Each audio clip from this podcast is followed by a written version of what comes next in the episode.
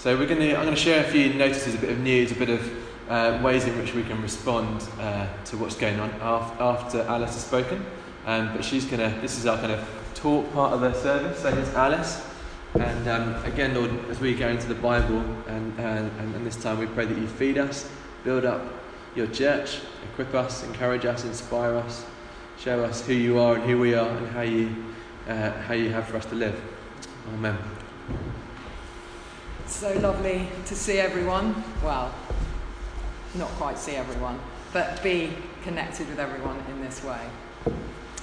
We talked last week about disentangling the virus from the panic fear response, and that we absolutely need to be vigilant with the virus and supportive of one another, and so on, particularly frontline workers and praying for those who are sick. Absolutely.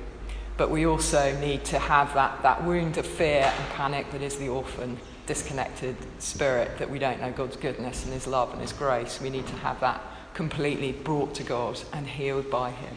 And we don't need to be in fear or panic. It's this incredible promise that, that Jesus came in his death and resurrection, freed us, freed human, humanity from this crippling fear of death. And so we release that over us all. We release that blessing, that deliverance from fear, that perfect, mature, complete love of God that casts out all fear. But today, actually, I'm going to talk about something deeper. I'm going to talk about maybe a more a, secondary fear that's a bit more ongoing and probably for some of us primary, but, but will be bubbling up more and more as this new temporal normal is established. And it's really about fear to do with our, our lifestyles, to do with the economy, to do with money, provision, and so on. For some of us, this will be really pertinent. I was connecting with Amy earlier, who is an actor, and some of her friends and colleagues are almost overnight without work and, and really struggling and vulnerable at this time. And so we want to speak into that. And I, I, I believe we've been given a word of real encouragement, comfort, and hope at this time. And the word is reset. Don't know if we can put that up there. That's the one word that's come to mind that in this context we've been given an invitation to reset. And we were thinking this, and actually I listened online to some people yesterday, and Kris Vallotton also had the phrase divine reset. We've been given this unprecedented invitation to bring realignment to different areas of our life. What defines the West is really in the non essentials. There are four particular non essentials that makes the West the West, that enables us to be prosperous and, and live in in, in a different zone, and they are non essential paid and unpaid work, particularly outside the home, non essential travel, non essential entertainment, and non essential shopping. And those things are what make us the West, and they are often where we go to to find our happy place. And I think there's an invitation as those things are being restricted in extraordinary and unprecedented ways to reevaluate, reconsider, realign where we are, who we are, and what our happy place is. I'm going to read from John 15. It's a, a beautiful passage that Jesus brings just before his, he, his crucifixion. He's had his celebrated his last supper with his disciples, and these are some of his parting words. I am the vine, and my Father is the gardener. He cuts off every branch in me that bears no fruit while every branch that does bear fruit he prunes so that it will be even more fruitful. Often, when we read the scripture, a way to read it is, is if there's a phrase or a word that leaps out that connects with us, that'll be the Holy Spirit speaking. So, as I read this, just allow these words to flood over us and hear what the Holy Spirit might be saying to us personally. You are already clean because of the word I've spoken to you. And that's our starting point in life, is we're clean because of the word of God spoken to us. Remain in me, abide in me, rest in me, soak in my love as I also remain in you. No branch can bear fruit by itself, it must remain in the vine. Neither can you bear fruit unless you remain in me. I'm the vine, you are the branches. If you remain in me and I in you, you will bear much fruit. Apart from me, you can do nothing. If you don't remain in me, you're like a branch that is thrown away and withers. Such branches are picked up, thrown into the fire, and burned. If you remain in me and my words remain in you, ask whatever you wish, and it will be done for you. This is to my Father's glory that you bear much fruit, showing yourself to be my disciples. As the Father has loved me, so have I loved you. Now remain in my love. If you keep my commands, you will remain in my love, just as I have kept my Father's commands and remain in his love. I have told you this so that my joy may be in you and that your joy may be complete. My command is this Love each other as I have loved you. Greater love has no one than this to lay down one's life for one's friends. You are my friends if you do what I command. I no longer call you servants because a servant doesn't know his master's business. Instead, I have called you friends for everything that I learned from the Father I've made known to you. You didn't choose me, but I chose you and appointed you so that you might go and bear fruit fruit that will last. And so that whatever you ask in my name, the Father will give you. This is my command love each other.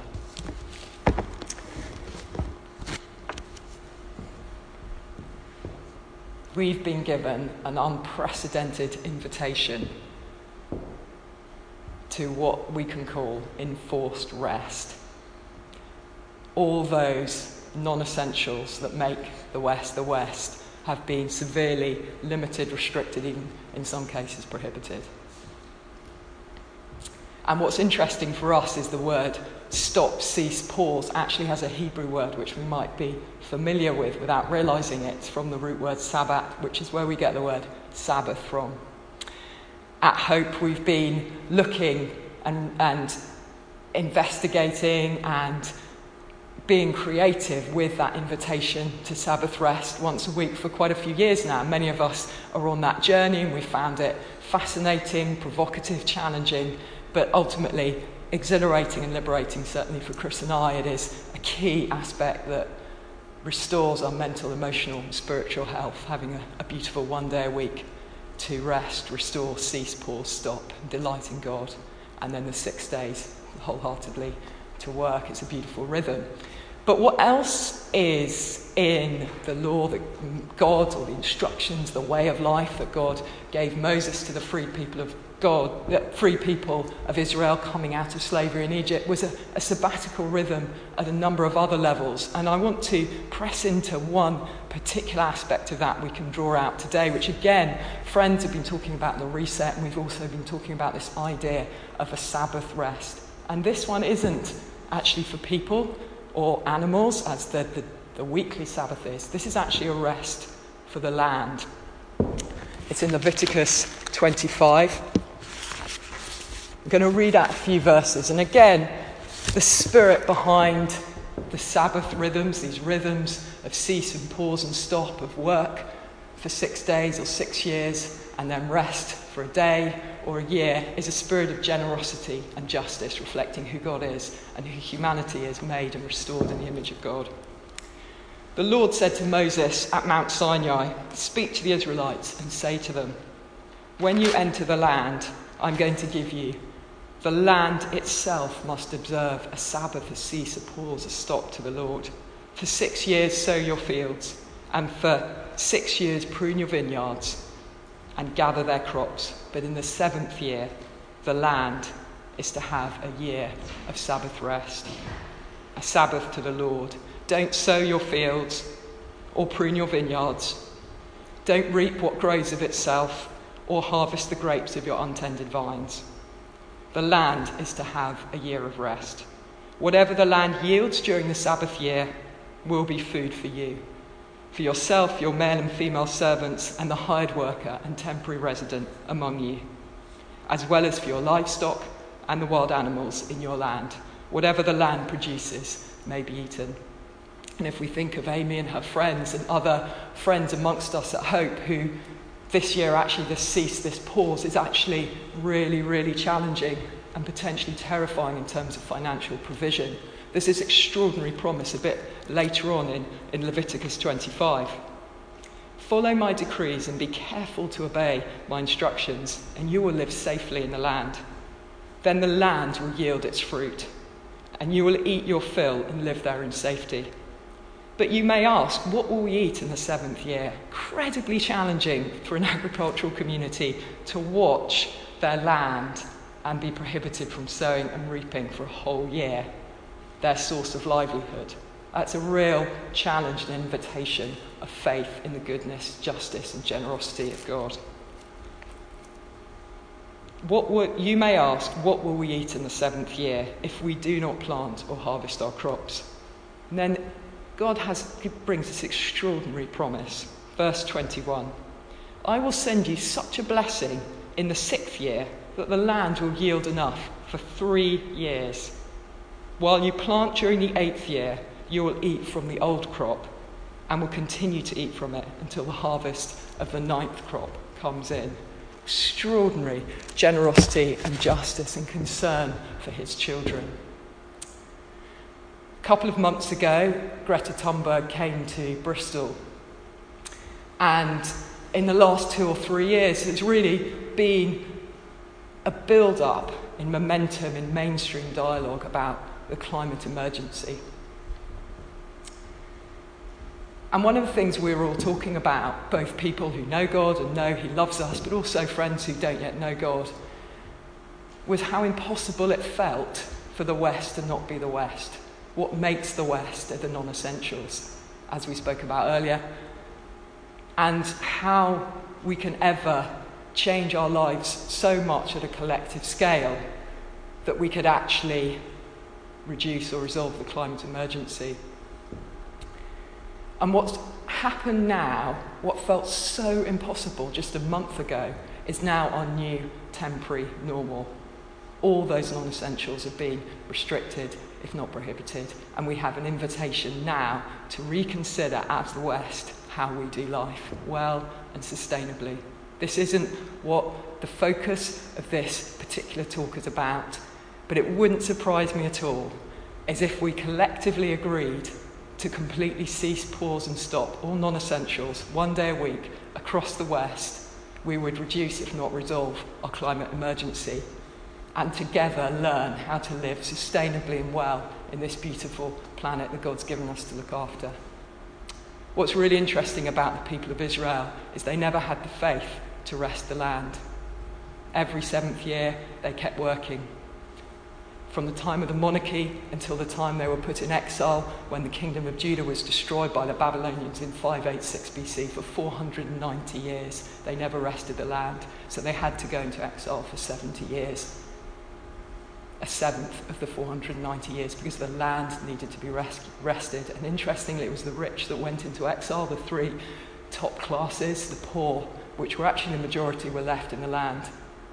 And the land itself rested. And there's a sense and again, I hold this lightly and we want to keep dialoguing about this, but something I'm wondering is if we don't rest the land, God intervenes and enables us to. Now, God is so gracious and He's so kind, and He's given us a moment as the church, as the people of God, and everyone concerned with how we move forward in the West, how we do life well in the 21st century. And He's given us this, this invitation for ourselves to rest in Him it's unprecedented. It may never come again. It certainly hasn't been given to us in living memory. As my brother says, he works in China and is now back in the UK. China hasn't stopped working for 40 years, and I would say probably the West is the same. And this is a moment where we can stop, we can cease, we can pause, we can rest, both at an individual level and reset, realign our values, realign what we think is true, who we are, who we want to be, but also at a national, polit- socio political level, global level.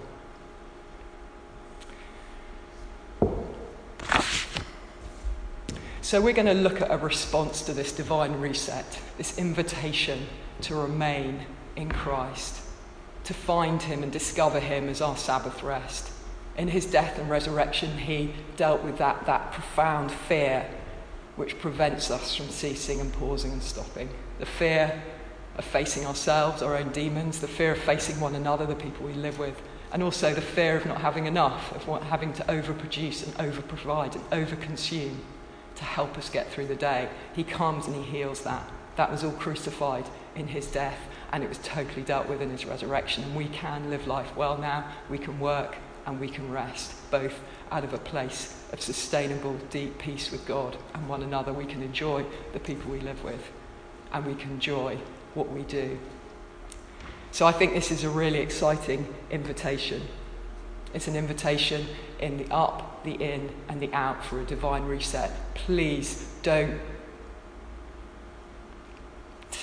move away from offline busyness and replace it to online busyness. Please use this moment of forced urban or rural monasticism to just remain in the words of God.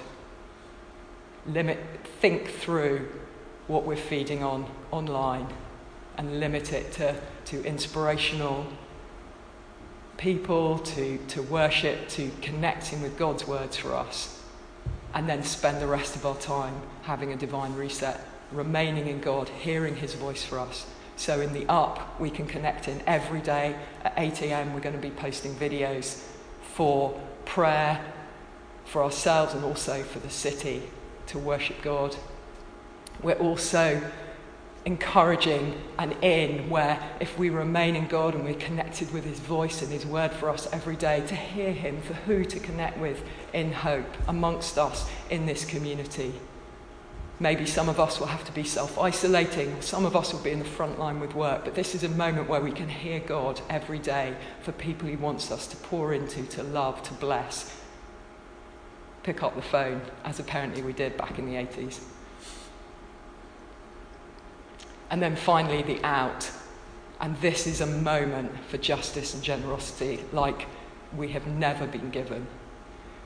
Chris is going to mention some ways we can bring justice at the level, at the city level. But I want to uh, identify a couple of ways we can be generous. And I don't know if you've had this, but we've already had requests. We've already had cancellations of events we're going to be part of and requests to not give a refund. And I think there are times when we do have to ask for a refund, and that's absolutely fine. But there may be times when we say, do you know what? I bless you, I bless your business, I bless your charity. I'm not going to ask for a refund because we're all in this together and we need to have God's spirit of generosity. Don't forget, we're not orphaned. God spoke this universe into being. He restores it, He sustains it, and He will bring it either to an end or a complete and full renewal and restoration by His word. He is the beginning and the end, not us. So we can trust that He will look after us. So if He inspires us to be generous with friends, with neighbours, with colleagues, with people where this is going to be financially vulnerable, let's take that step of faith, trusting He gives abundance in the sixth year to provide for the seventh and the eighth and the ninth year until the harvest back.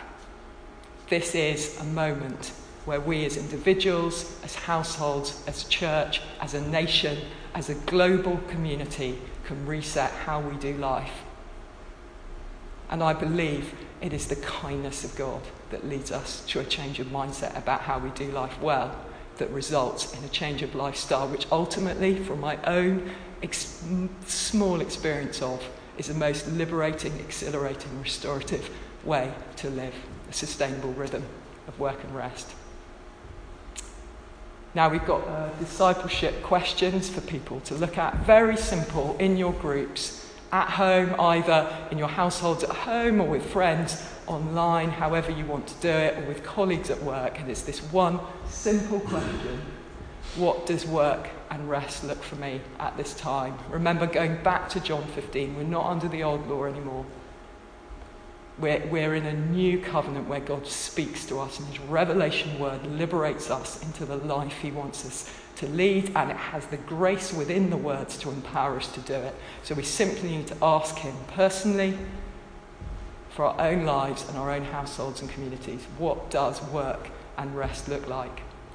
I believe He's releasing us into rest but I also believe for people where work has been hard and painful and a struggle, this is an invitation for a divine reset to walk into the good works of faith that we know God has created for each one of us to do.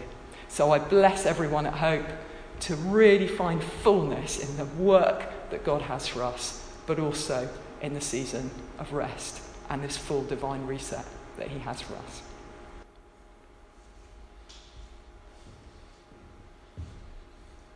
Thanks, Alice.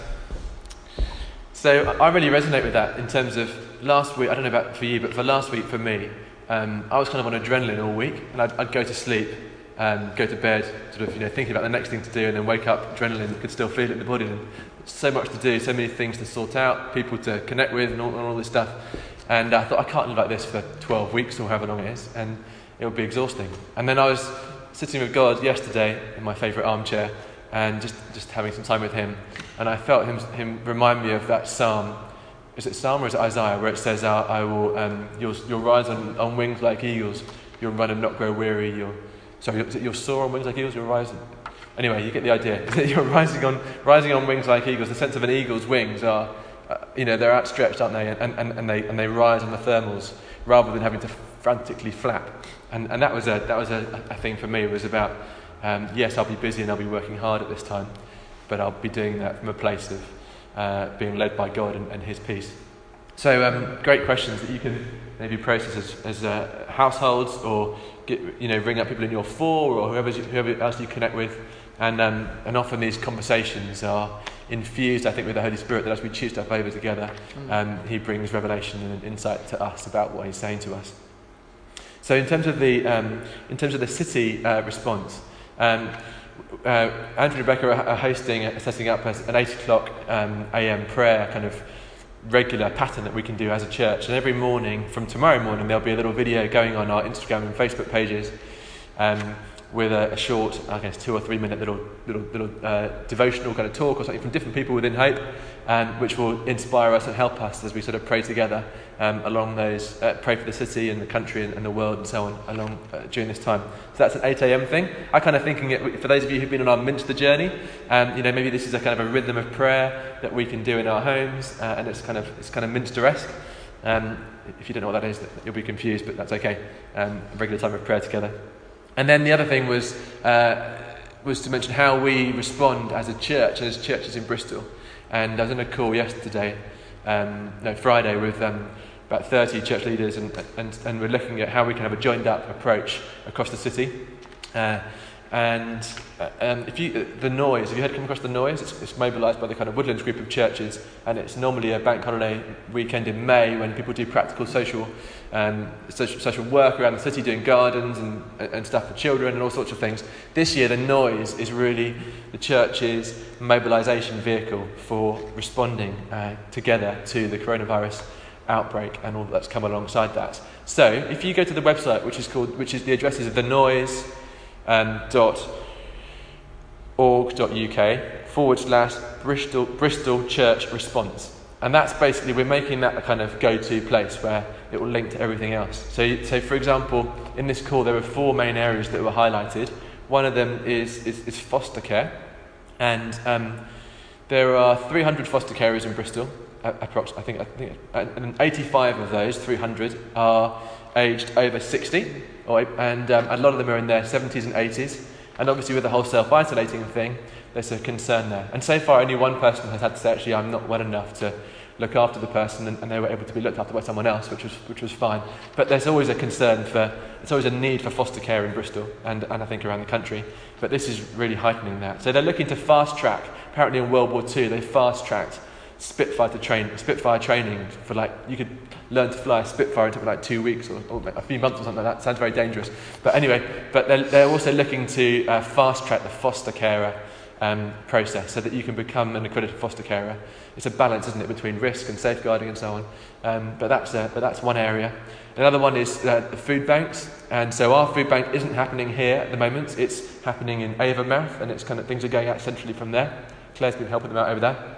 And, um, but there's a concern that with people going to supermarkets less and so on, that there might be less people giving donations to food banks. So, uh, and, and so supermarkets are a great place to carry on giving food uh, for food banks. So keep an eye on that one. Another one was uh, school meals and uh, people who were receiving free school meals. And again, that's being worked on.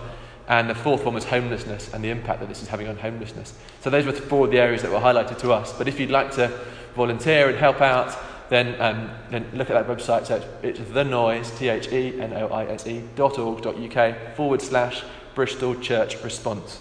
And, and there's details there. So 8 a.m. prayers um, is our regular prayer thing. We'll do something like this. We'll see how this has gone um, and do something similar uh, probably going forward. With, do feedback uh, to us how it's been. And uh, yes, and I think also, you know, we, we, we're sort of catching our breath a bit, but we might move into a bit more of a pattern of what does business as usual look like for us in this new season for the next few months. And, it, you know, so I think we're on an evolving journey of of, of, uh, of, how we connect with each other pastorally, how we look out for each other in, when people are in isolation and that sort of thing. So we want to keep on tracking on that and uh, in, in the whole context, knowing that God is good and for us, and actually we carry a, um, you know, a real message of hope, don't we, and, and a joy and a peace. So let's just finish by praying, shall we?